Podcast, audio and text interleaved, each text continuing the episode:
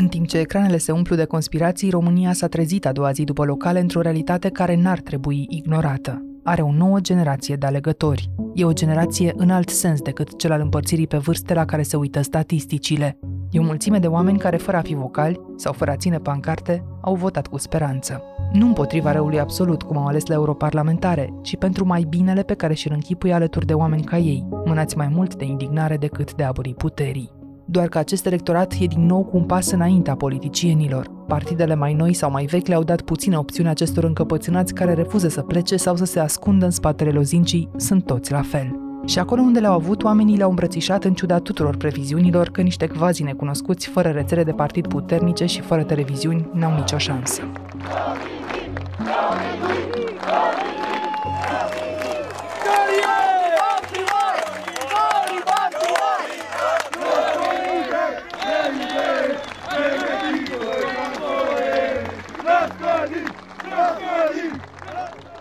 Dominic Fritz, Alan Coliban și Elena Lasconi sunt acum primari. Am stat de vorbă cu ei să vedem cum înțeleg politica.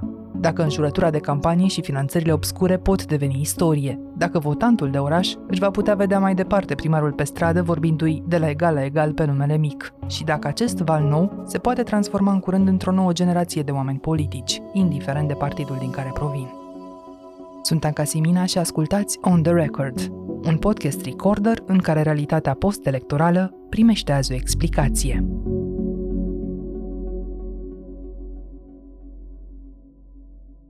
Alan Coliban a fost multă vreme corporatistul indignat, apoi a devenit activist de mediu și a ajuns în Senat pe listele U S R în două mii șaisprezece. Îl urca acolo nu atât C V-ul cât furia unui electorat care se săturase de parlamentarul care doarme.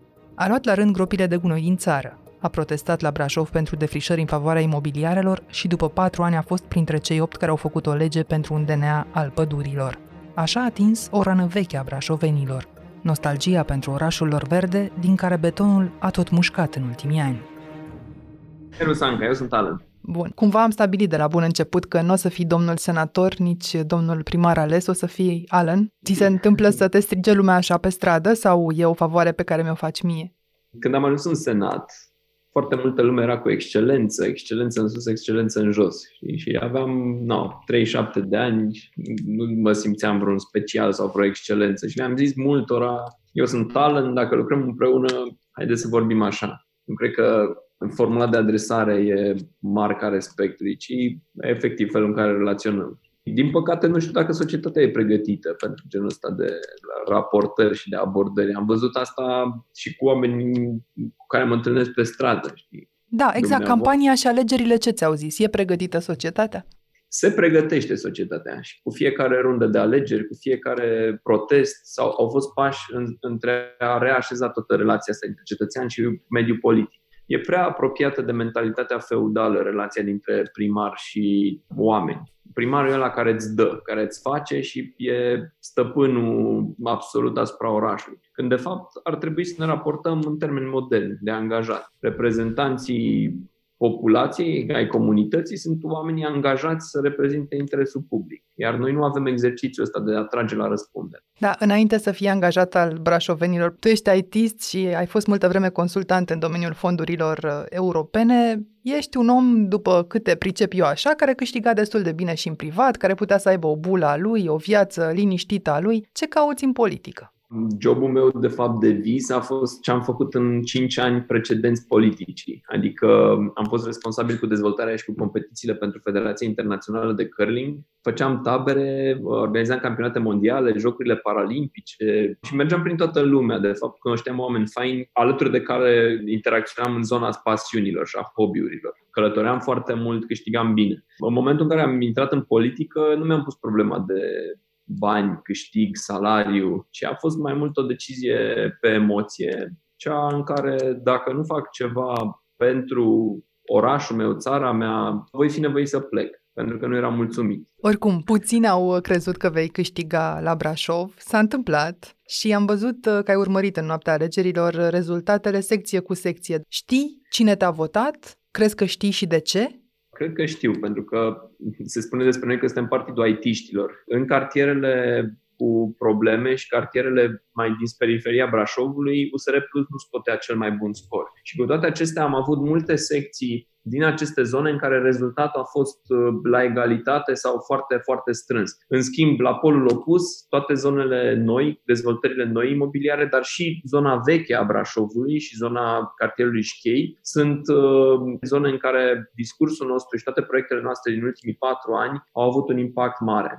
Probabil una dintre primele inițiative ale mele ca parlamentar pe Brașov a fost implicarea în problema construcțiilor de pe dealurile din Șchei. Să nu am, se mai construiască. Să nu se mai construiască și nu la modul acesta. Și au fost mii de brașoveni care au semnat astfel de petiții. În paralel, avem cartiere de zeci de mii de apartamente care nu au nici măcar un parc, care nu au creșe, nu au grădinițe. Din ce spui, e frustrarea omului tânăr care, deși s-a mutat la Brașov și a investit acolo, nu simte că e un oraș și pentru el. I-aș spune, în primul rând, nevoia tuturor, nevoia familiilor tinere să aibă parcuri, să aibă creșe, școli, grădinițe, inclusiv trotuare corect dimensionate, inclusiv străzi asfaltate. Deci am avut zone din Brașov în care oamenii locuiesc de ani de zile și care nu aveau asfalt sau nu aveau racord la utilități. Asta pe de o parte. Pe de altă parte este mândria brașovenilor și cu atât mai mult a locuitorilor din zona veche de a păstra și a conserva tot patrimoniul ăsta construit minunat al Brașovului. Și fundalul acesta minunat de dealuri verzi și păduri.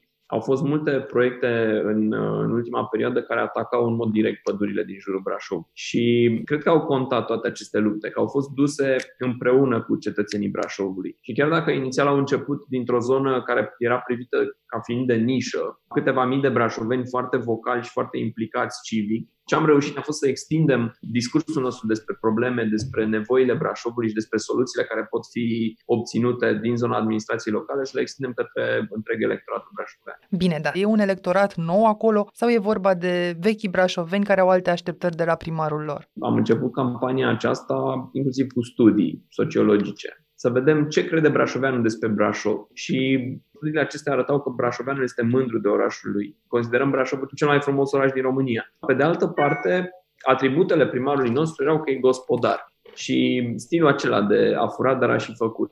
Despre ce am vorbit noi a fost despre faptul că putem și că merităm mai mult. Puteam de vorbă ore cu oamenii veniți să adreseze întrebări. Și cred că nevoia asta vine pe un fond în care politicul a creat tot timpul o barieră între decidenți și electorat. Adică îmi spui că, într-un fel, s-au bătut acolo modestia și aroganța dincolo de oameni?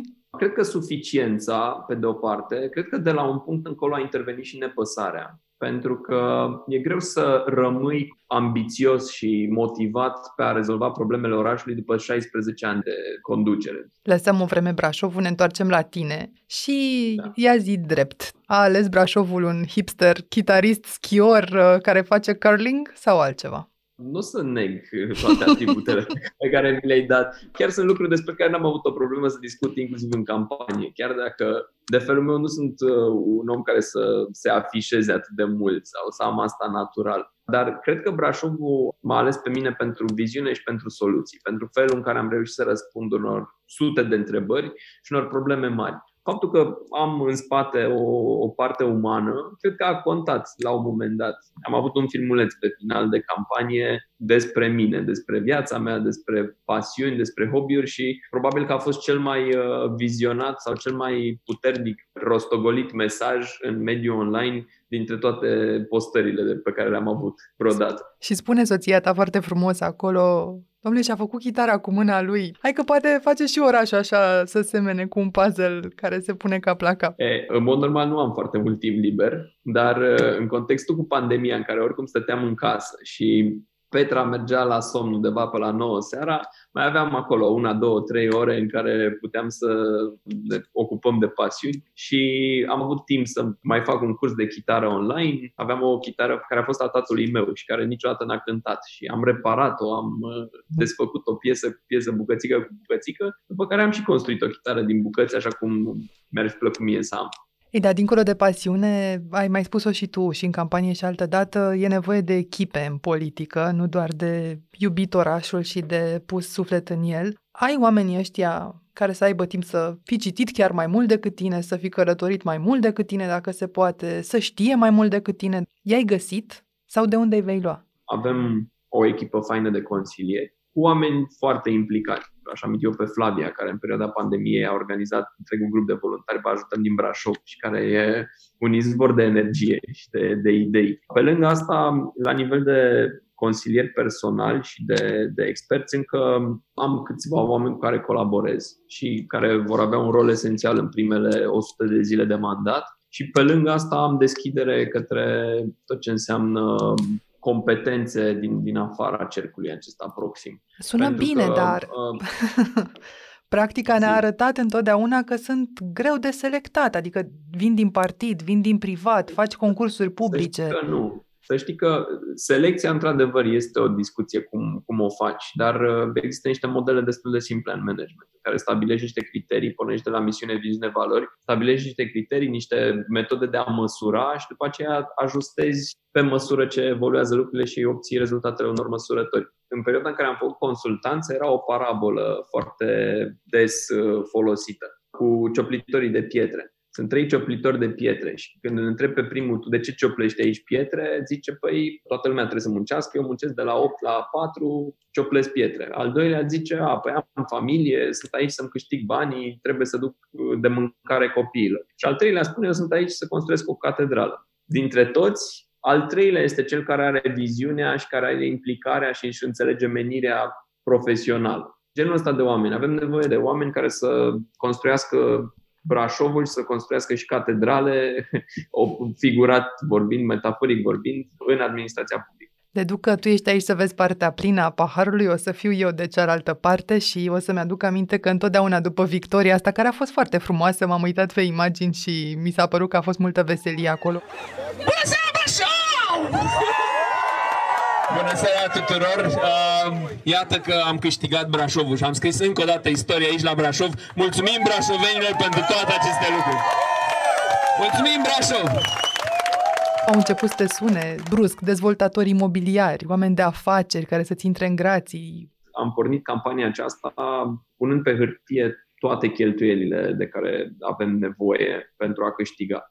Și bugetul era unul impresionant, chiar ne-a speriat, înspre o sută de mii de euro. Deci cam atât este un buget minimal pentru a putea să ai și expunere, să ai și bani de Facebook, să îți pui și corturile de strâns semnături, plus o grămadă de voluntariat extra. Bun, după ce am făcut bugetul, am început să ne gândim și de unde o să luăm banii ăștia. O să fie suficienți oameni care să doneze pentru un Brașov administrat corect? Pentru că dacă ne uităm la astfel de sume și ne raportăm la un mediu pe care l-ai pomenit, mediul imobiliar, de exemplu, probabil că sumele acestea sunt infime când vorbim de investiții de milioane de euro. Dar pentru mine cel mai important a fost să transmit și să le spun tuturor că dacă susțineți campania noastră, susțineți niște principii, nu cumpărați influență sau nu sperați după aceea la o raportare subiectivă la un context particular. Și m-am bucurat foarte mult să văd că au fost suficienți brașoveni care să înțeleagă acest mesaj. Totodată, în campanie am încercat să vorbesc cu foarte mulți oameni, cu tot spectrul, de la cultură, la sport, la educație, la mediul de afaceri, et cetera. Și am avut mulți oameni care mi-au transmis un mesaj rezervat. Adică mi-au spus, uite, noi te susținem și vrem să câștigi, dar nu ne putem afișa, nu putem să-ți oferim suportul ăsta public. Am înțeles de ce și am înțeles că ăsta e un simptom al felului în care e condus Brașovul și un lucru pe care ar trebui să-l schimbăm. Nu poți să trăiești într-un oraș modern cu frică. Cu frică că dacă faci niște lucruri din convingere, cineva va veni să te pedepsească. Am înțeles asta atunci, dar mi-am dat seama că va fi greu. Practic mi se spune, ai o luptă, trebuie să alegi cu steagul ăsta și dacă vei câștiga, vom veni și noi alături de tine. Și uh, am simțit o schimbare majoră acum, de duminică încoace, când brusc uh, îmi sună telefonul non-stop, primesc o sută de mii de mesaje, și, dar uh, la final e vorba de același lucru și aceleași principii. Ești gata să și ratezi? Gândește-te că am făcut sport cam toată viața și la treizeci de ani m-am apucat de un sport olimpic de la zero, iar înfrângerile pe care le-am suferit în sport, de fapt, sunt lecții. N-ai cum să ajungi la glorie fără să treci prin câteva înfrângeri. În administrație locală nu-ți permiți să ai astfel de înfrângeri, dar important e cum va arăta Brașovul peste patru ani. Dacă trec prin Brașov în următorul an, te mai găsesc așa pe stradă printre oameni, fără să te anunți înainte? Mi-am propus să avem lunar consultări, eu le-am zis ședințe de Consiliul Local, cu rol de dialog, de comunicare cu oamenii, mi-am propus să avem aceste ședințe de Consiliul Local în fiecare cartier. și va fi asta un punct în programul meu zilnic. Suntem cu ochii pe tine. Sunt convins și le spun tuturor, vin oameni către mine de când sunt în politică cu mesajul ăsta. Aveți grijă, vă dăm încrederea, vă dăm speranța noastră, dar vă vom urmări și vă vom critica. Și cred că e atitudinea corectă față de politic și singurul mod care ne ține cu picioarele pe pământ și pe linia dreaptă, pe linia corectă. Această încredere și speranța a alegătorilor, de data asta dintr-un mic oraș, conservator prin definiție și roșu timp de treizeci de ani, a ajuns ca un cec în alb și la Elena Lasconi. Pe Elena, oamenii din Câmpul Lung Muscel o știau de la televizor. Era jurnalist de teren la Pro T V, dar în două mii cinci le devenea și vecină, pe o stradă abandonată de primari pe care și-a luat cu credit bancar o casă la fel de dărăpânată. N-a demolat-o, a refăcut o cărămidă cu cărămidă și cincisprezece ani mai târziu s-a închipuit refăcând întregul oraș de munte cu oameni ca ea.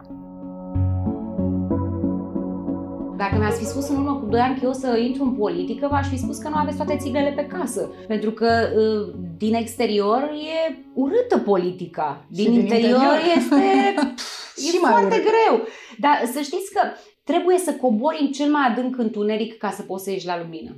Eu asta simt și folosesc politica ca un instrument pentru a ajuta oamenii și pentru a face ceva concret, ceva bun pentru locul pe care îl iubesc. Pentru mine Câmpul Lung este acasă. Oricât de greu ar fi să credeți asta, eu asta simt, că acolo vreau să trăiesc. Da, până să iei tu cincizeci și ceva la sută acolo, de două ori mai mult decât fostul primar. Ce crezi că te-a ajutat? Cum i-ai convins? Că veneai de la televizor sau nu, că el era P S D-ist? Nu, dimpotrivă, pentru că el a fost votat. Deci P S D-ul acolo este puternic.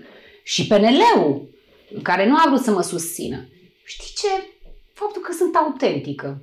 Și se vede că mi-s dragi oamenii. Și într-un oraș mic, așa cum totuși este Câmpul Lungul, crezi că se poate schimba asta în câteva luni sau vine de mai de mult așa? Nu mai e un electorat conservator în orașele mici, cum ni se pare nouă. No, dar gândiți-vă că am fost atacată că sunt venetică. Primarul P S D a îmbrăcat pe angajații A D P în tricouri roșii și a trimis cu mașinile cu portavoce pe toate străzile din Câmpul Lung să strige: nu votați Venetica, votați un mușelean.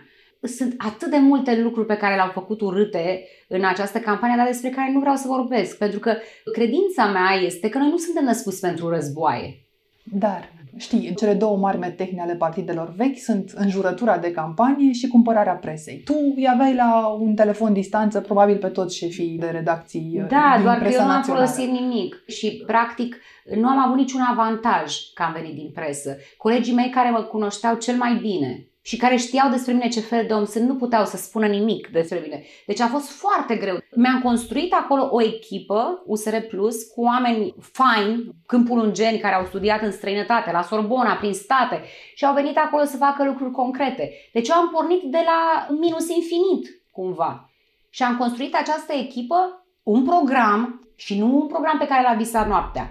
Nu! Eu în luna februarie și la începutul lui martie am fost pe toate cele două sute douăzeci și cinci de străzi din Câmpul Lung și am întrebat pe câmpulungeni: dom'le, ce te doare pe tine cel mai tare în locul în care trăiești? Și în funcție de răspunsurile primite, după am apucat să construiesc programul. Ei da, cum vine partea grea, nu-i așa? Aici, adică, da, după ce ai câștigat, ești la primul rol în administrație, nu ai mm-hmm. condus niciodată, nici măcar da. un S R L, zic bine? Da, bine, am o firmă care n-are deloc activitate. Așa, și atunci ce faci? Cu ce fel de oameni vii? De unde iei? Să știi că sunt foarte mulți oameni de calitate, deci câmpulungenii sunt grozavi.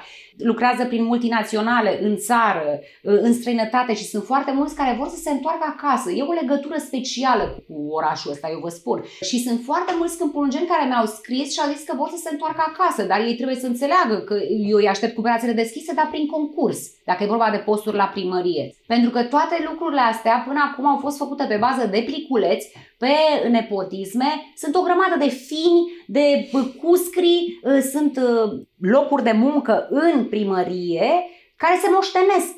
Ceea ce mi se pare absolut aberant. De asta lucrurile merg așa cum merg. Iar cum arată primăria în interior, că pe exterior arată bine, primăria este reflexia celor care au condus în ăștia treizeci de ani. Politica asta râncedă și sulfuroasă nu are nicio treabă cu oamenii. Toți se interesează de ce funcții, ce avantaje, nu interesează omul. Și cred că asta a fost cartea câștigătoare. Faptul că m-am dus și cu programul consistent și mi-e drag de oameni. Am făcut o campanie și credeau toți că am cheltuit o grămadă de bani. Și cât ai cheltuit? Foarte puțin, mai puțin e. de zece mii de euro, pe cuvântul meu. Atât de puțin? Foarte puțin. Deci să vedeți cum s-a întâmplat. Deci incredibil. Am vrut să-mi fac site, să fac buton de donează mm-hmm. acolo. Că eu mi-am dat demisia, nu mai aveam bani. Deci eu mi-am dat demisia în martie, da? Nu mai aveam niciun bani. Ce fac eu? Și uite, într-o zi mă sună un coleg de la Plus pe care nu l-am cunoscut în viața mea. Și ce către mine, ți-l fac eu, gratis. Ok, super, gata. Tu nu m-a trimite în conținut. Grafica, mi-a făcut-o cineva gratis. De, după ce am făcut asta, am început să am donații de la unsprezece lei, cea mai mare donație cred că a ajuns la patru mii de lei, ceva de genul ăsta, dar am avut donații mici. Oameni de afaceri au venit să-ți dea? Nu. Și nu am dorit. Voi sunteți valul acesta de primari noi, dar tu ți-amintești bine ca om de știri că a mai fost o astfel de, de generație în două mii patru, când Alianța D A propunea niște oameni noi, la fel de tineri, la fel de entuziaști și multe dintre aceste povești de la Arad, de la Brașov s-au terminat fie cu dezamăgire, fie cu scandaluri de corupție. Ce te face pe tine să crezi că voi sunteți altfel sau tu ai fi în altă situație eu, peste câțiva Eu simt ani? Că sunt altfel. Pentru că sunt un om foarte serios. Am ajuns la patruzeci și opt de ani, am muncit toată viața mea cinstit. Eu știu că sunt altfel și voi deschide ușile și cu capul, dacă trebuie, pentru a-mi atinge scopul. Acela de a salva un oraș. Și să știți că România asta se poate schimba începând chiar și cu un oraș mic ca și Câmpul Lungul. Asta este credința mea. Nimeni nu mă credea când spunea, băi, o să avem șapte consilieri. Toată lumea râdea în nas. Și șapte consilieri avem. Vizualizam, palpam biroul din primărie. Și știam că o să fie alt birou, că o să fie unul alb, din ăla simplu, de la Ikea, mai ieftin. Nu contează, dar nu mai voiam să, să aud și să văd ce este în primăria. Este ceva, ceva rău. Dar vizualizează asta. Omul care vine peste patru ani și îți spune Elena Lasconi, la fel ca Gabriela Firea. A, păi da, așa mi-am spus. Da, să știi că am vizualizat asta de la început, pentru că știu că este o muncă foarte, foarte grea. Dar nu mă cunoașteți pe mine. Deci, deci nu te gândui gândul că ai putea fi asimilată Gabrielei Firea. Sub nicio formă, pentru că eu chiar o să mă apuc să fac lucruri serios, deci chiar nu stau la povești. Și sunt sigură că putem să schimbăm total Câmpul Lungul în două mandate. Într-unul nu, pentru că e vorba de infrastructură mare. Gândiți-vă că vorbim de străzi, șaizeci și șase de străzi fără rețea de gaze. Vreo treizeci de străzi, n-am văzut niciodată asfaltul, apă, canal, care acolo lipsesc cu desăvârșire. Toate comunele de jur împrejur au. Câmpul Lungul nu are. Și știți ce-mi doresc cel mai mult? Eu nu doresc să ies la pensie de la primărie. Eu îmi doresc să fiu un exemplu pentru toți oamenii de bună credință din țara asta, să se ridice de pe canapea, din bula lor de confort cu familia și cu prietenii lor și dacă vor să facă ceva concret și pot și își doresc și iubesc locul în care trăiesc, să se implice în viața politică. Pentru că altfel vom avea exact aceleași figuri la televizor, aceiași mecheri care ne mint în față, care sunt corupți și incompetenți. Asta vom avea și în continuare. Până la priviri în viitor, un lucru este evident. Televiziunile au descoperit brusc după alegeri un om căruia nu-i dăduseră nicio șansă. Dominic Fritz, neamțul născut lângă Berlin, care venea în Timișoara în două mii trei ca voluntar într-un cămin de copii, a strâns în noaptea alegerilor nu doar cincizeci de mii de voturi, a strâns și mii de oameni în vechea Piața Operei. Și că la un concert inopinat, pentru prima oară în ultimii treizeci de ani, timișorenii nu s-au mai văzut aici ca să protesteze, ci ca să aplaude. Dragi timișoreni, mulțumesc! Timișoara astăzi a scris din nou istorie, Timișoara astăzi a înfăptuit o nouă revoluție. Timișoara! Timișoara! Timișoara! Timișoara! Și e o onoare incredibil de mare pentru mine. Pentru prima oară ați ales un primar care nu s-a născut în România. Ultima oară când ne-am văzut noi absolut întâmplător, erai uh-huh. pe bicicletă, în Piața Victoriei, uh-huh. incognito așa, cu masca pe nas și tocmai fotografiase și un afiș de-al tău lângă care cineva lăsase o floare. Și acum te văd în costum, e adevărat fără cravată, te văd la București, te-a schimbat noaptea alegerilor? Nu, nu cred. E clar că în momentul în care sunt primarul ales, sunt niște așteptări legitime pe care trebuie să le îndeplinesc, dacă vrei așa. Acum reprezint, bine, încă nu mi-am depus jurământul, dar acum reprezintă ambițiile uh, timișorenilor și trebuie să fac asta cu seriozitate, dar și cu, și cu umanitate și na, consider că trebuie să găsesc o cale bună cum pot să rămân omul autentic pe care îl sunt, dar fără să pun asta asupra responsabilităților mele ca primar. Adică să dovedești că nu ești un amator, nu? Da, și poate eu personal, ca Dominic, aș vrea să, nu știu, merg afară în pantaloni scurți și un tricou vechi, dar totuși reprezint timișorenii și de-aia e normal să port un costum. Dar pentru ei o să rămâi Dominic oare sau o să fii domnul Fritz? Nu, cred că pentru mulți o să rămân Dominic și chiar, chiar îmi place. Sigur, pentru cei care lucrează în primărie, cred că e corect să-mi spună domn primar, dar în rest, pentru mine, oricare variantă este ok. Te-ai întrebat dacă oamenii te-au votat pentru că ești om politic sau pentru că ești om pur și simplu? Adică un om de felul tău. Cu siguranță mulți mi-au spus că votează omul, dar nu omul cumva pentru că vrei să ieși la o bere cu el, ci pentru că crezi că el este în stare să facă ceva pentru tine și pentru orașul tău. Și în sensul ăsta au votat cu siguranță și omul politic, Dominic Fritz, pentru că au încredere că eu, cu experiența mea, cu felul meu de a interacționa cu oameni, cu abordarea mea în administrație și în politică, pot să obțin rezultate reale pentru timișoreni. Apasă greu speranța asta, cincizeci de mii de voturi, le simți pe umeri? Da, da, e o responsabilitate uriașă pe umerii mei, dar pe de altă parte e un mandat atât de clar pe care îl am și faptul că am câștigat la un scor așa de mare, peste cincizeci la sută, cred că dă o legitimitate viziunii mele care e importantă. Nimeni nu poate să vină la mine și să spună: Dominic, eu ți-am adus cele, nu știu, cinci sute de voturi de care ai avut nevoie ca să câștigi și de aia acum te rog, fă asta, fă asta. Simt că timișorenii mi-au dat un mandat puternic să iau decizii în beneficiul comunității și nu în beneficiul unor grupe de interese. Dar Timișoara vrea mai mult decât un primar care să coboare între oameni și să stea de vorbă cu ei și tu știi mai bine asta decât mine. Cu cine te duci la primărie? Acum... Singur?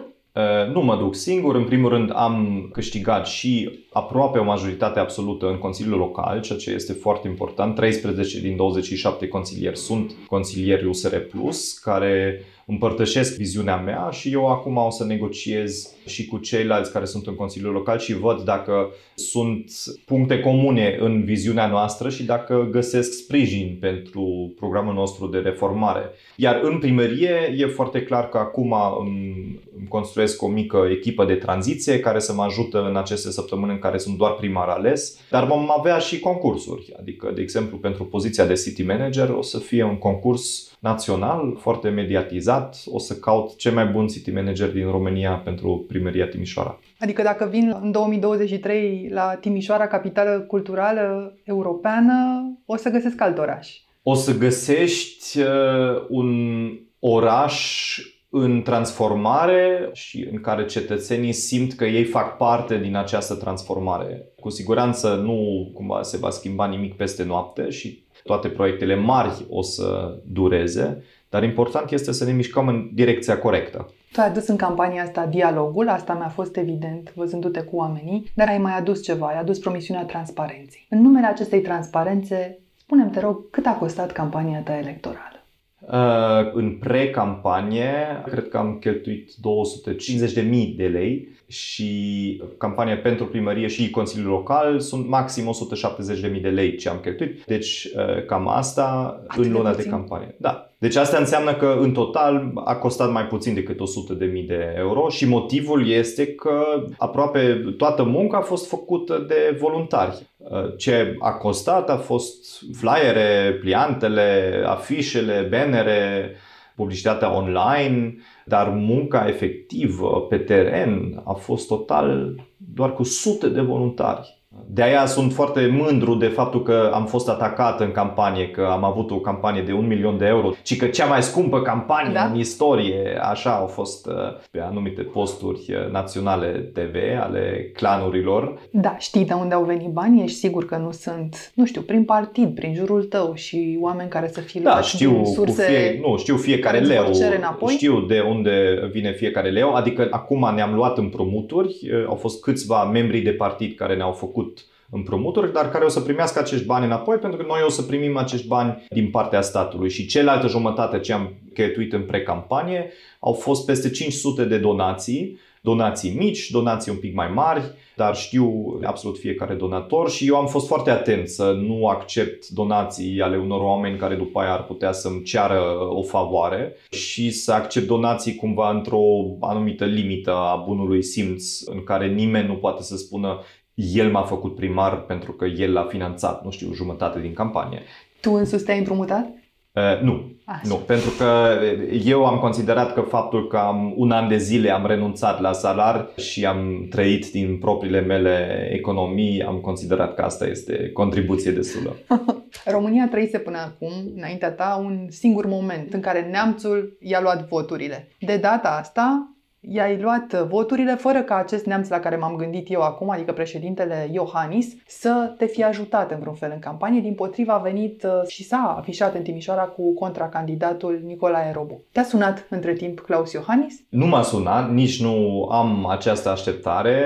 Eu am considerat mai degrabă că a fost neutru în campanie. Am primit și susținerea forumului german, al cărui președinte totuși a fost uh-huh. Klaus Iohannis, iar când a fost în, în Timișoara a ales să meargă doar la această aniversare a unei firme germane și nu s-a întâlnit sub patru ochi cu primarul, nu a făcut un tur prin oraș sau ceva de genul. Deci eu cred că președintele a acționat corect în această campanie. Dar televiziuni germane, politicieni germani te-au sunat după victoria asta?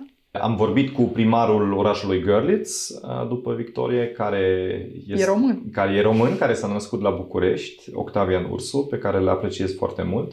Și am vorbit cu, cu Horst Köhler, fostul președinte al Germaniei, care mi-a fost șef și apropiat timp de șapte ani și uh, i-am spus, în, în noaptea în care am câștigat, i-am spus că am câștigat și s-a bucurat enorm de mult și m-a felicitat și mi-a dorit uh, putere. Acum, să te aducem la noi acasă. Dacă te-au adus alegerile, vin parlamentarele și la noi în România regula este că primarul trage pentru partid, Dominic. Nu știu cum înțelegi tu politica și care e normalitatea ta, dar la noi asta e normalitatea. Crezi că ar trebui să fie primarul cel care să stea în trena acestor alegeri parlamentare sau fiecare să-și vadă de treaba lui? Nu, cred că eu am o responsabilitate ca prioritățile pentru care ne luptăm la nivel local să se regăsească și la nivel național. Și de aia, cu tot ce pot, o să susțin campania U S R Plus la parlamentare, pentru că eu vreau să am parlamentari care mă ajută pentru infrastructura în jurul Timișoarei, pentru tot ce ține de capitală culturală, pentru reforma administrativă, pentru toate acestea am nevoie de o susținere puternică pentru Timișoara în Parlament. N-ai povestit când ne-am văzut la Timișoara că nu te gândești la politica mare, dar azi te-am auzit spunând o să mă vedeți mai des pe aici, pe la București, și m-am întrebat și în noaptea victoriei tale văzând că Timișoara este singurul loc din România în care s-au strâns mii de oameni după alegerile locale, nici măcar în București n-au fost nici sute, dar mii de mii. M-am întrebat atunci dacă nu cumva te-ai răzgândit. Crezi că e loc pentru tine în politica mare? Îți dorești asta în România? Cred că e loc și nevoie de mine în politica mare ca primar al Timișoarei. Cred că primarul Timișoarei trebuie să-și facă vocea auzită și cred că timișorenii merită să fie auziți și văzuți la nivel național și cred că avem nevoie de cineva care se luptă pentru Banat și la București, pentru că de multe ori politica în România e foarte centralizată și foarte dominată de cei care sunt în București și cred că nu e foarte sănătos și aș vrea să schimb asta și o să mă folosesc de toată greutatea mea ca primar al Timișoarei să aduc acest plus, dar asta nu înseamnă că eu personal urmăresc o, o carieră la București. Eu sunt foarte fericit la Timișoara, iubesc Timișoara și îmi văd locul acolo. Și atunci unde ne dăm întâlnire pe bicicletă în două mii douăzeci și patru? În Piața Victoriei din Timișoara sau în Piața Victoriei din București? În două mii douăzeci și patru cu siguranță voi candida pentru al doilea mandat. Deci ne vedem la Timișoara. La Timișoara. Rămâne de văzut dacă acești entuziaști vor ști să ducă speranța pusă în ei sau vor risipi în dezamăgire. Primul test vine odată cu parlamentarele. Atunci vom ști ce forță au primarii noi în fața vechilor partide și dacă instituțiile în care intră vor fi sau nu transformate în rețele politice. Dar orice s-ar întâmpla în următoarele luni, lecția alegerilor locale e că România lui două mii douăzeci caută mai departe oameni în care să creadă. Această nouă generație de alegători nu mai tânjește după salvatorul care să-i ardă pe corupți. Dimpotrivă, speră că vor fi tot mai mulți cei dispuși să scoată din amorțire o stradă, un cartier, apoi o țară.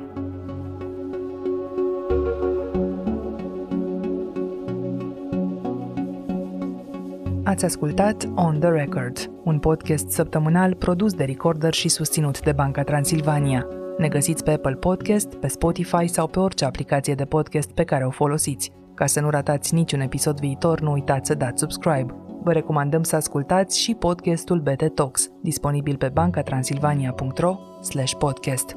On The Record are ca editori pe Cristian Delcea și pe Mihai Voina. Eu sunt Anca Simina, ne reauzim vineri.